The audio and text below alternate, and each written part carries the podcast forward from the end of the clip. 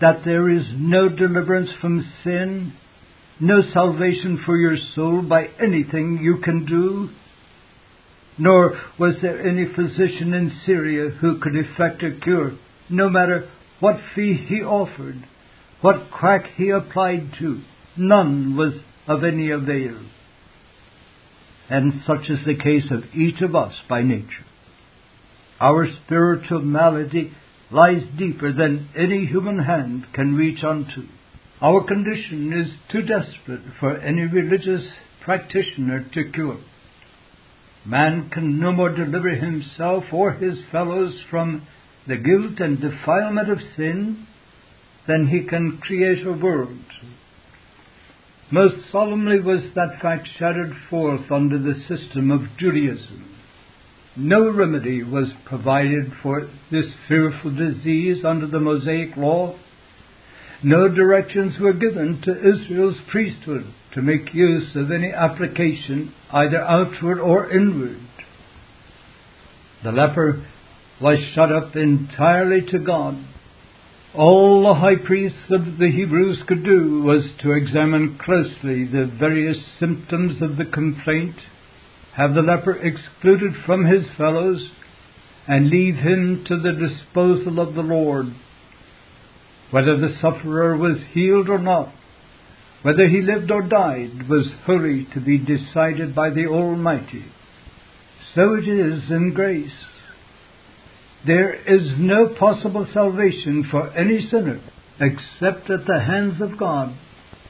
There is no other possible alternative, no other prospect before the sinner than to die a wretched death and enter a hopeless eternity unless distinguishing mercy intervenes, unless a sovereign God is pleased to work a miracle of grace within him.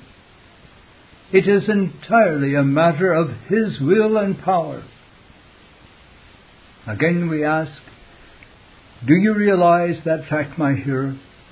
God is your maker, and He is the determiner of your destiny.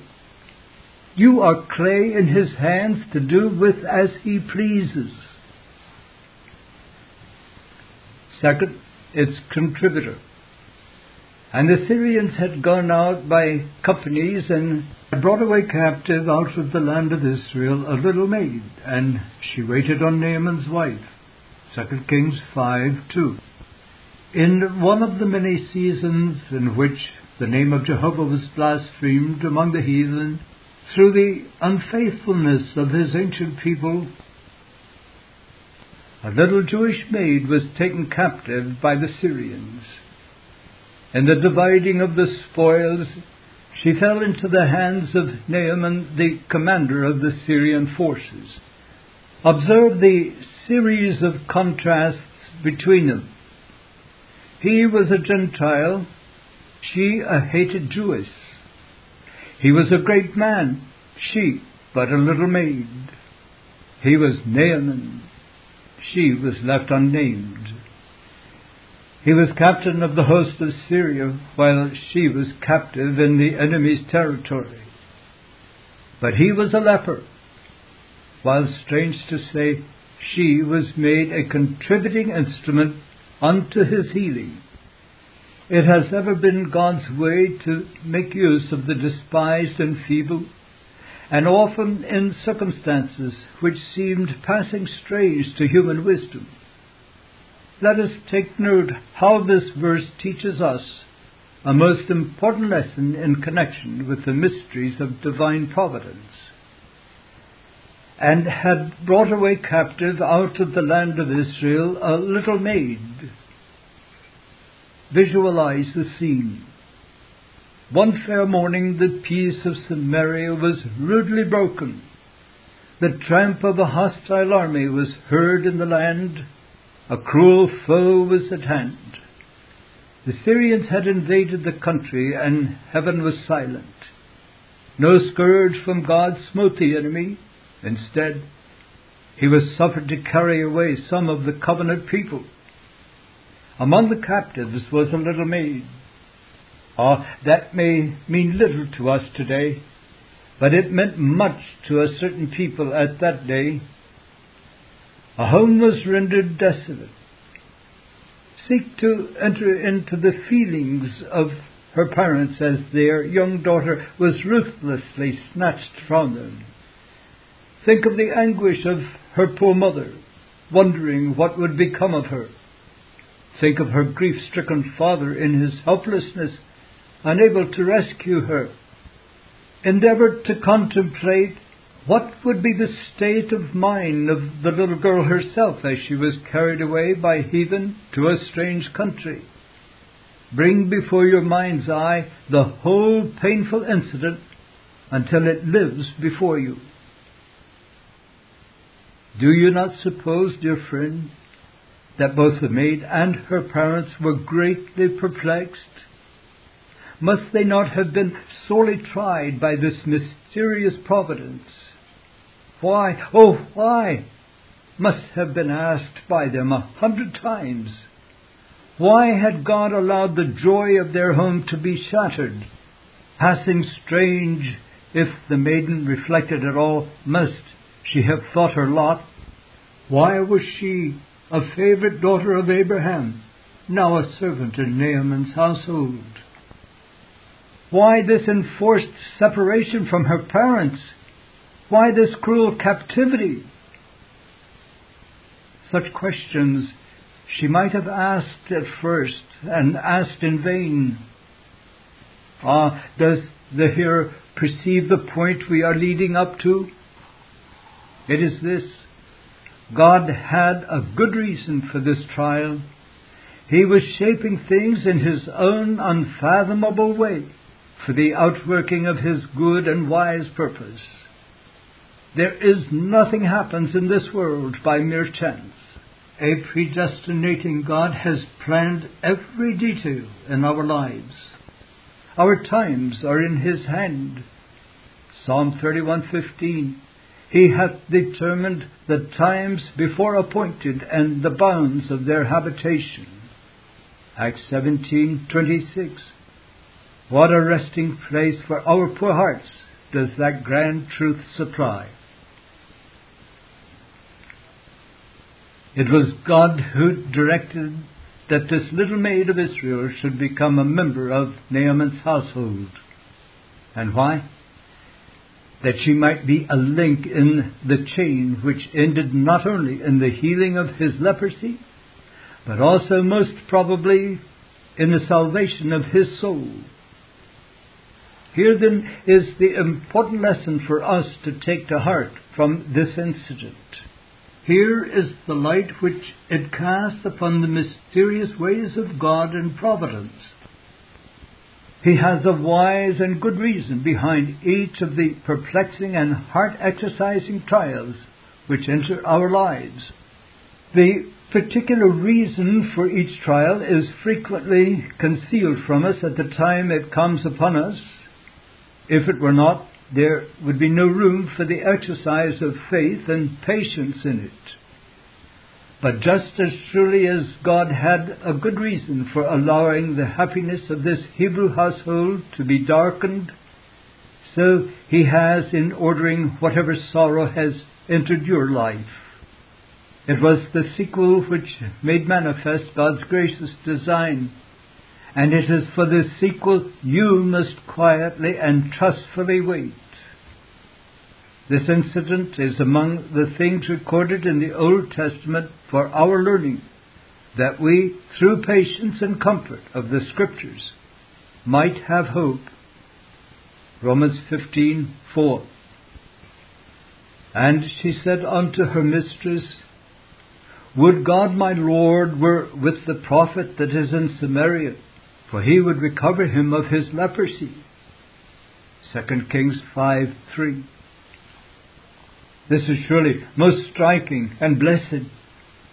It had been natural for this young girl to have yielded to a spirit of enmity against the man who had snatched her away from her own home, to have entertained hatred for him, and to have been maliciously pleased he was so afflicted in his body.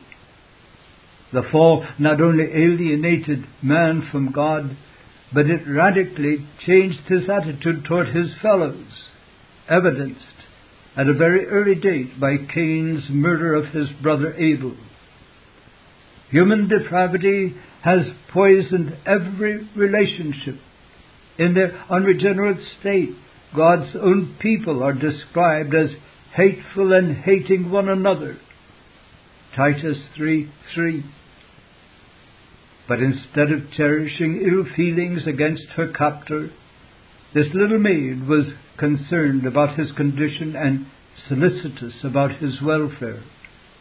Apparently, she had been brought up in the nurture of the Lord, and the seeds planted by godly parents now sprang up and bore fruit in her young life. Beautiful is it to hear, behold, grace triumphing over the flesh. How this little maid puts us to shame. How sinfully have we conducted ourselves when the providence of God crossed our wills and brought us into situations for which we had no liking. What risings of rebellion within us, what complaining at our circumstances. So far from being a blessing unto those we came into contact, we were a stumbling block unto them. Has not both writer and hearer much cause to bow the head in shame at the recollection of such grievous failures? Was not this child placed in uncongenial circumstances and a most trying situation? Yet there was neither murmurings against God nor bitterness toward her captor. Instead, she bore faithful testimony to the God of Israel and was moved with compassion toward her leprous master. What a beautiful exemplification of the sufficiency of divine grace. She remembered the Lord in the house of her bondage and spoke of his servant the prophet. How we need to turn this into earnest prayer that we too may glorify the Lord in the fires.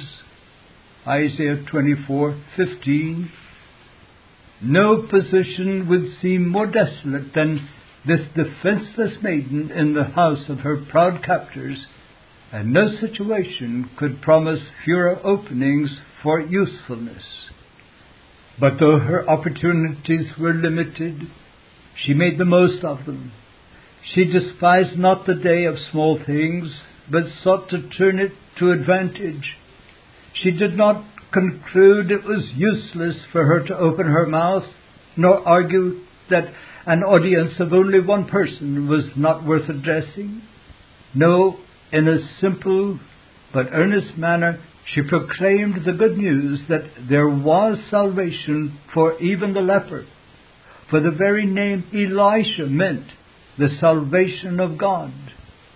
These words will be heard by more than one who is now serving as a kitchen maid. Is there not here a word for them? Not that we suggest for a moment they should assume the office of preachers or speak frequently about spiritual things to their mistress. Nevertheless, if you have a compassionate regard for her good and look to the Lord for guidance, he may well be pleased to give you a word in season for her and make the same fruitful. And one went in and told his Lord, saying, Thus and thus said the maid that is of the land of Israel. Verse 4. A very incidental and apparently trivial statement is this, yet being a part of God's eternal truth, it is not to be passed over lightly and hurriedly. We are ever the losers by such irreverent treatment of the Word. There is nothing meaningless in that holy volume. Each single verse in it sparkles with beauty if we view it in the right light and attentively survey it. It is so here. First, this Verse informs us that the little maid's words to her mistress did not pass unheeded. Well, they might have done, humanly speaking, for it would be quite natural for those about her, a mere child, a foreigner in their midst, to have paid no attention unto her remarks. Even had they done so, surely such a statement as she had made must have sounded like foolish boasting. If the best physicians in Syria were helpless in the presence of leprosy, who would credit that a man of another religion and despised Samaria should be able to heal him? But strange as it may seem, her words were heeded. Second, in this we must see the hand of God. The hearing ear and the seeing eye, the Lord hath made both of them. Proverbs 20:12. True alike both physically and spiritually. Yet how little is this realized today when the self-sufficiency of man is proclaimed on every side and the operations of the Most High are so much ignored. The professing Christian is asked, Who maketh thee to differ? 1 Corinthians 4 7. All around us are those who pay no heed to the declaration of Holy Writ, and who perceive no beauty in Christ that they should desire him. Who then has given to thee an ear that responds to the truth, and an eye that perceives its divine origin? And every real Christian will answer, The God of all grace. As it was the Lord who opened the heart of Lydia, that she took unto her great the things which were spoken, Acts 16:14. So he caused those about her to attend unto the words of this little maid. Ah, my hearer, make no mistake upon this point. The most faithful sermon from the pulpit falls upon deaf ears unless the Holy Spirit operates, whereas the simplest utterance of a child becomes effectual when God is pleased to so apply the same Third, this made manifest the effect of the maid's words upon her mistress. She communicated it to another, and this other went in and acquainted the king of the same. This verse 4 of 2 Kings 5 reveals to us one of the links in the chain that eventually drew Naaman to Elisha and resulted in his healing. It also shows how that our words are heard and often reported to others, thereby both warning and encouraging us of the power of the tongue. This will be made fully manifest in the day to come. Nothing which has been done for God's glory will be lost.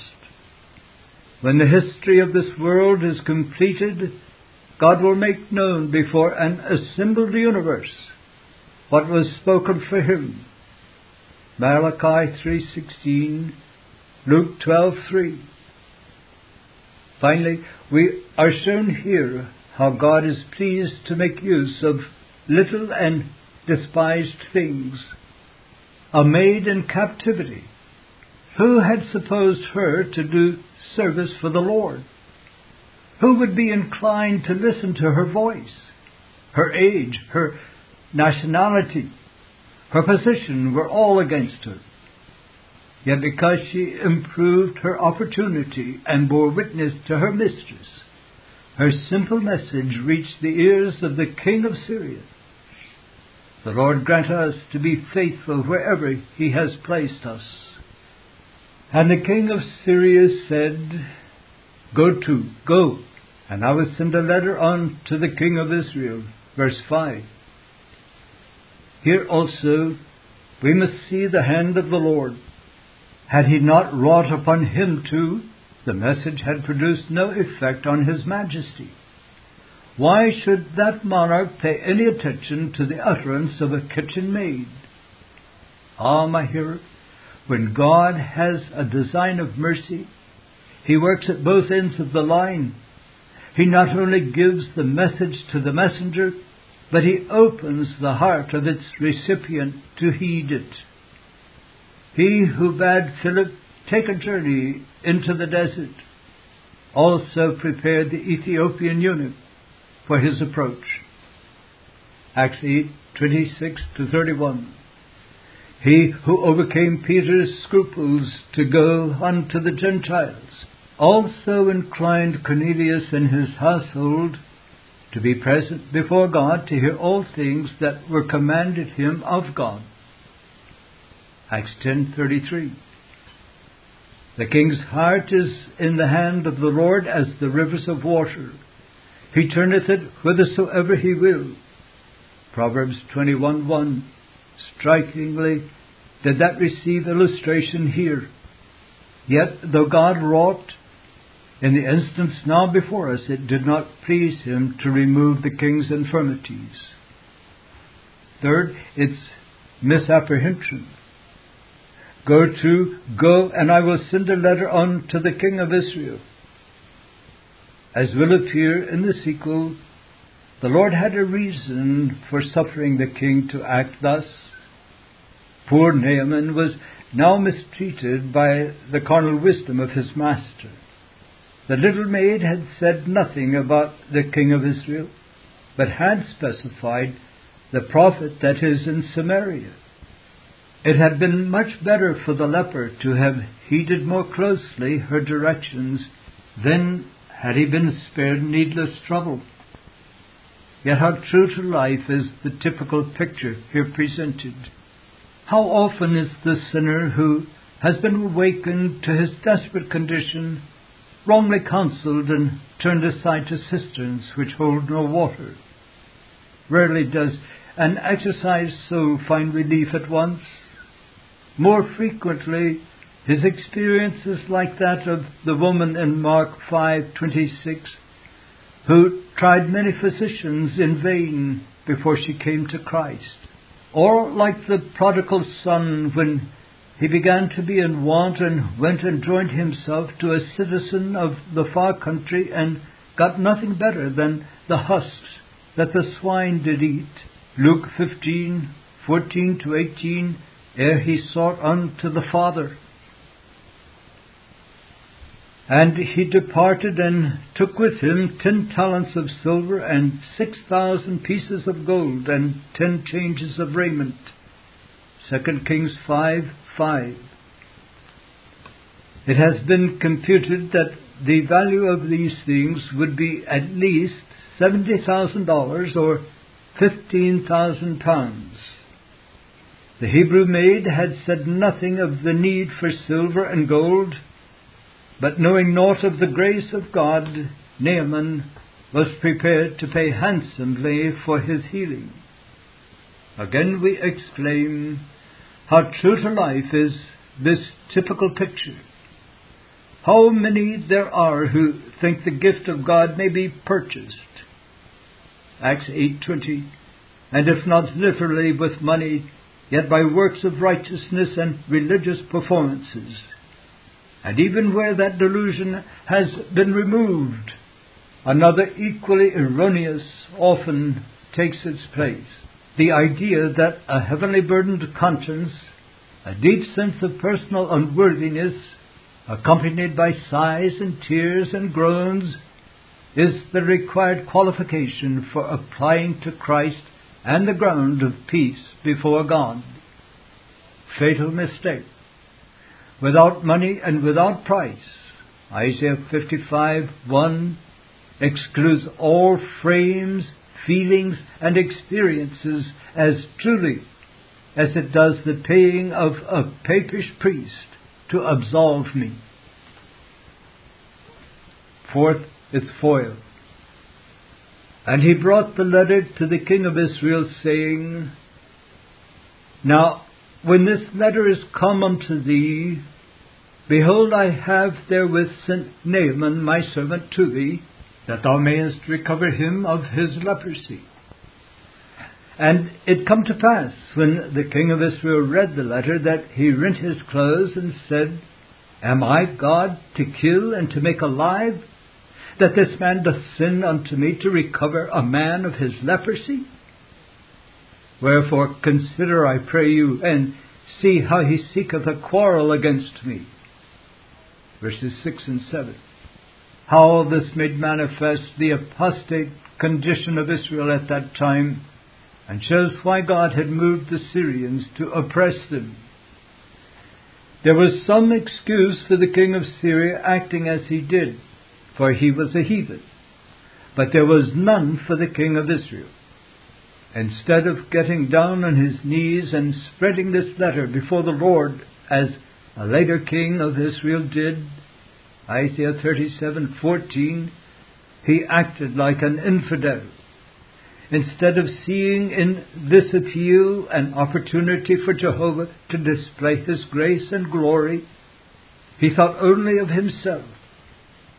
What a contrast was there here between the witness of the little maid and the conduct of the king of Israel. Yet his meanness served as a foil to set off her noble qualities. She was in lowly and distressing circumstances, whereas he was a monarch upon the throne. Yet she was concerned about and had implicit confidence in God and spoke of his prophet, whereas neither God nor his servant had any place in his mind. Some may think from a first reading of verse 7 that the king's language sounds both humble and pious, but a pondering of it indicates it was but the utterance of pride and unbelief. Knowing not the Lord, he saw in this appeal of Ben-Hadad nothing but a veiled threat to humiliate him, and he was filled with fear. Had he sought unto God, his terror had soon been quietened and a way of relief shown him. But he was a stranger to him and evidenced no faith even in the idols he worshipped. Yet this made the more illustrious the marvel of the miracle which followed. Perhaps the Christian hearer is tempted to congratulate himself that there is nothing searching for him in verse 7. If so, such complacency may be premature. Are you quite sure, friend, that there has been no parallel in your past conduct to that of Israel's king? Were you never guilty of the thing wherein he failed? When some heavy demand was made upon you, some real test or trial confronted you, did you never respond by saying, I am not sufficient for this. It is quite beyond my feeble powers.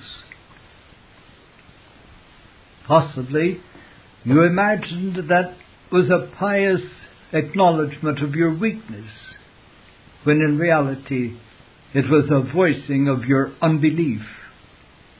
True, the Christian is impotent in himself. So too is the non Christian. Is then the saint no better off than the ungodly? If the Christian continues impotent, the fault is his. God's grace is sufficient, and his strength is made perfect in our weakness. Feeble knees and hands which hang down bring no glory to God. He has bidden us be strong in the Lord and in the power of his might. Ephesians 6:10 then cease imitating this defeatist attitude of Israel's king and be strong in the grace that is in Christ Jesus. 2 Timothy 2 1. Chapter 16. Tenth miracle. In the previous chapter, we emphasized the secret operations of God in inclining one and another to pay attention to the message of the little Hebrew maid. He it was who gave the hearing ear to both Naaman's wife and the king of Syria. Perhaps some have remarked, but such was not the case with the king of Israel. No, it was not. For so far from sharing her confidence and cooperating with her effort, he was skeptical and antagonistic. Therein we may perceive God's sovereignty. He does not work in all alike, being absolutely free to do as he pleases. He opens the eyes of some, but leaves others in their blindness. This is God's high and awful prerogative. Therefore hath he mercy on whom he will have mercy, and whom he will he hardeneth. Romans 9:18. This it is which supplies the key to God's dealings with men and which explains the course of evangelical history. Clearly is that solemn principle exemplified in the chapter before us, and we should be unfaithful as an expositor if we, as so many now do, deliberately ignored it. And it came to pass when the king of Israel had read the letter that he rent his clothes and said, Am I God to kill and to make alive? That this man doth send unto me to recover a man of his leprosy? 2 Kings 5 7. So utterly skeptical was Jehoram that he deemed it not worth while to send for Elisha and confer with him. The prophet meant nothing to Israel's unbelieving king, and therefore he slighted him. Perhaps this strikes the hearer as strange, for the previous miracles Elisha had wrought must have been well known. One had thought his restoring of a dead child to life had thoroughly authenticated him as an extraordinary man of God. But did not the Lord Jesus publicly raise a dead man to life, and yet within a few days both the leaders of the nation and the common people clamored for his crucifixion? And is it any different in our day? Have we not witnessed providential marvels divine interpositions both of mercy and judgment? And what effect have they had on our evil generation? Jehoram's conduct is easily accounted for. The carnal mind is enmity against God. Romans 8 7. And that enmity evidenced itself by slighting his accredited servant. And it was so when Elisha the man of God had heard that the king of Israel had rent his clothes, that he sent to the king, saying, Wherefore hast thou rent thy clothes? Let him come now to me, and he shall know that there is a prophet in Israel. Verse 8. The slighted Elisha pocketed his pride and communicated with the king, rightly concluding that his own feelings were not worth considering where the glory of God was concerned. Thomas Scott wrote, Naaman came into the land of Israel expecting relief from a prophet of the God of Israel.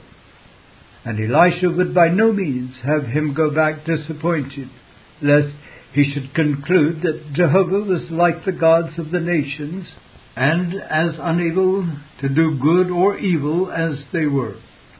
On the contrary, he would have it known that God had a prophet in Israel by whom he performed such cures as none of the heathen prophets, priests, or physicians could effect, and which were far beyond all the power of the mightiest monarchs. End of quote. The counsel of the Lord it shall stand, whatever devices were in Jehoram's heart to the contrary. Proverbs 19:21. The righteous are bold as a lion. Elisha not only rebuked the king for his unbelieving fears, but summarily gave him instructions concerning Naaman. However unwelcome might be his interference, that deterred him not. The real servant of God does not seek to please men, but rather to execute the commission he has received from on high. It is true that the prophets, like the apostles, were endowed with extraordinary powers, and therefore they are not in all things models for us today. Nevertheless, the gospel minister is not to cringe before anyone, still less is he to take orders from human authorities It is his duty to denounce unbelief and to proclaim that the living God is ever ready to honor those who honor him and work wonders in response to genuine faith.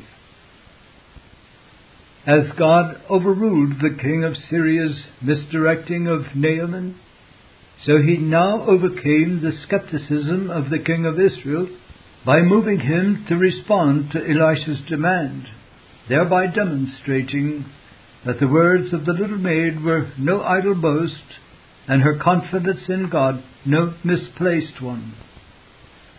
So Naaman came with his forces and with his chariot and stood at the door of the house of Elisha. Verse 9. Naaman, before the prophet's abode, may be regarded as a picture of the natural man in his sins, not yet stripped of his self righteousness, nor aware that he is entirely dependent on divine mercy, having no title or claim to receive any favor at God's hand. The fact that he was seated in a chariot mitigated his terrible condition not one iota.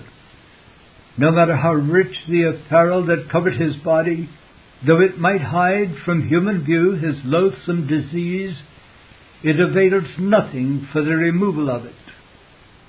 And as the valuables he had brought with him could not procure his healing, neither can the cultivation of the most noble character nor the performance of the most praiseworthy conduct in human esteem merit the approbation of God. Salvation is wholly of divine grace and cannot be earned by the creature. Not by works of righteousness which we have done, but according to His mercy, He saved us by the washing of regeneration and renewing of the Holy Spirit which he shed on us abundantly through Jesus Christ our Saviour. Titus 3 5 and 6. However much it might be in accord with the principles and sentiments which regulate fallen human nature, there was surely something most incongruous in the scene now before us. Here was a poor creature stricken with a most horrible disease, and yet we behold him seated in a chariot. Here was one smitten by a malady no physician could heal, surrounded by official pomp. Here was one entirely dependent upon the divine bounty, yet whose horses were laden with silver and gold. Do we not behold in him then a representation not only of the natural man in his sins, but as filled with a sense of his own importance and bloated with pride. Such is precisely the case with each of us by nature. Totally depraved though we be, alienated from God, criminals condemned by His holy law, our minds enmity against Him, dead in trespasses and sins. Yet until a miracle of grace is wrought within and the tumor of our pride is lanced, we are puffed up with self righteousness, refuse to acknowledge we deserve naught but eternal punishment, and imagine we are entitled to God's favorable regard. Not only does Naaman here fitly portray the self importance of the natural man while unregenerate, but as hinted previously, he also adumbrates the fact that the sinner imagines he can gain God's approbation and purchase his salvation.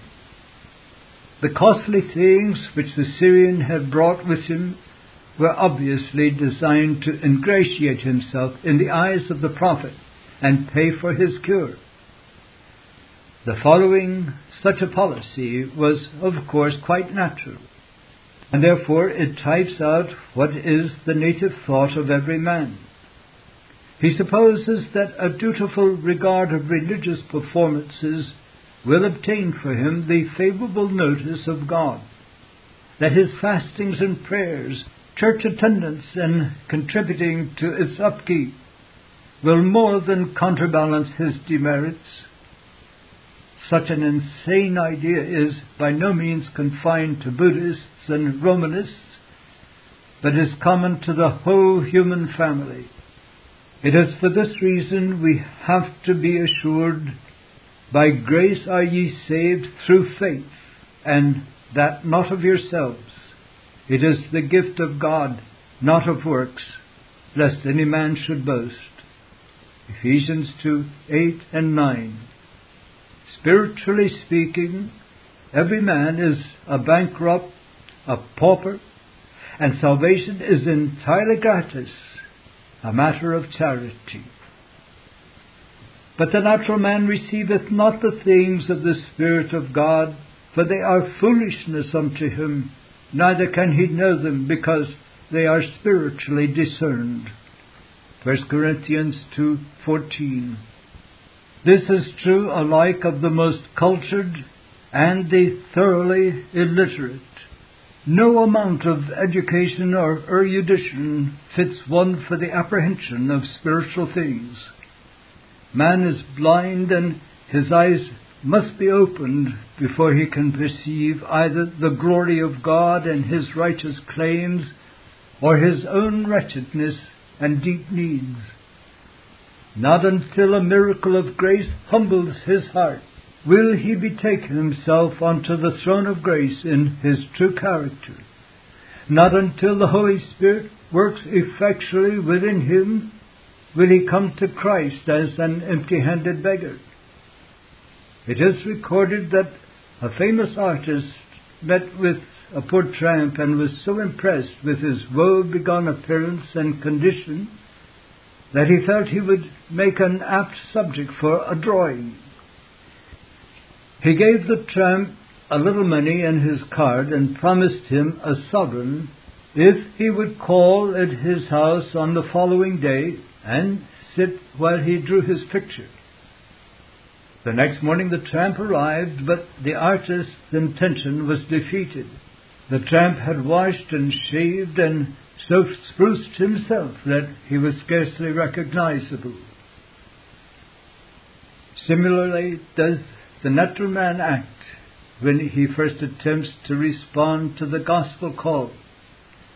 Instead of coming to the Lord just as he is in all his want and woe, as one who is lost and undone, he supposes he must first make himself more presentable by a process of reformation.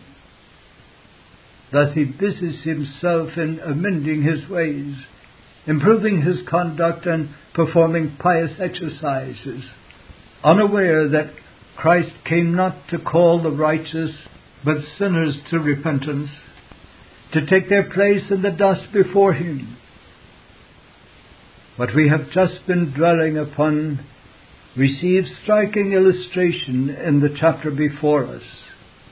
Instead of sending Naaman direct to Elisha, Ben-Hadad gave him a letter of introduction unto the king of Israel. And instead of casting himself on the mercy of the prophet, he sent a costly fee to pay for the healing of his commander in chief. We have seen the futility of his letter the effect it had upon its recipient. Now we are to behold how his lavish outlay of wealth produced no more favorable response from Elisha. For Naaman had to learn the humiliating truth that where divine grace is concerned, the millionaire stands on precisely the same level as the pauper. Fifth, its requirement. And Elisha sent a messenger unto him, saying, Go and wash in Jordan seven times, and thy flesh shall come again to thee, and thou shalt be clean. Verse 10. As the representative of him who deigned to wash the feet of his disciples, the minister of the gospel must not decline the meanest service nor despise the poorest person. Elisha has set us an example of both, for he scorned not to minister to the physical needs of Elijah, washing his hands, 2 Kings 3:11, and refused not to help the impoverished widow. 2 Kings 4:2. On the other hand, the servant of Christ is to be no sycophant, toadying to those of affluence, nor is he to feed the pride of the self-important. From the sequel, it is evident Naaman considered that he, as a great man, was entitled to deference, and probably felt that the prophet ought to consider a favor or honor was now being shown him. This Reformation audio track is a production of Still Waters Revival Books. SWRB makes thousands of classic Reformation resources available, free and for sale, in audio, video, and printed formats. Our many free resources, as well as our complete mail order catalog, containing thousands of classic and contemporary Puritan and Reformed books, tapes, and videos at great discounts, is on the web at www.swrb.com. We can also be reached by email at swrb at swrb.com, by phone at 780 450 3730, by fax at 780 468 1096, or by mail at 4710 37A Avenue, Edmonton, that's E D M O N T O N, Alberta, abbreviated capital A, capital B, Canada, T6L3T5. You may also request a free printed catalog. And remember that John Calvin, in defending the Reformation's regulative principle of worship, or what is sometimes called the scriptural law of worship, commenting on the words of God, which I commanded them not, neither came into my heart, from his commentary on Jeremiah 7:31, writes, God here cuts off from men every occasion for making evasions, since he condemns by this one phrase, I have not commanded them, whatever the Jews devised. There is then no other argument needed to condemn superstitions than that they are not commanded by God. For when men allow themselves to worship God according to their own fancies, and attend not to his commands, they pervert true religion. And if this principle was adopted by the papists, all those fictitious modes of worship in which they absurdly exercise themselves would fall to the ground. It is indeed a horrible thing for the papists to seek to discharge their duties towards God by performing their own superstitions. There is an immense number of them, as it is well known, and as it manifestly appears. Were they to admit this principle, that we cannot rightly worship God except by obeying His word, they would be delivered from their deep abyss of error. The prophet's words, then, are very important when he says that God had commanded no such thing, and that it never came to his mind, as though he had said that men assume too much wisdom when they devise what he never required, nay, what he never knew.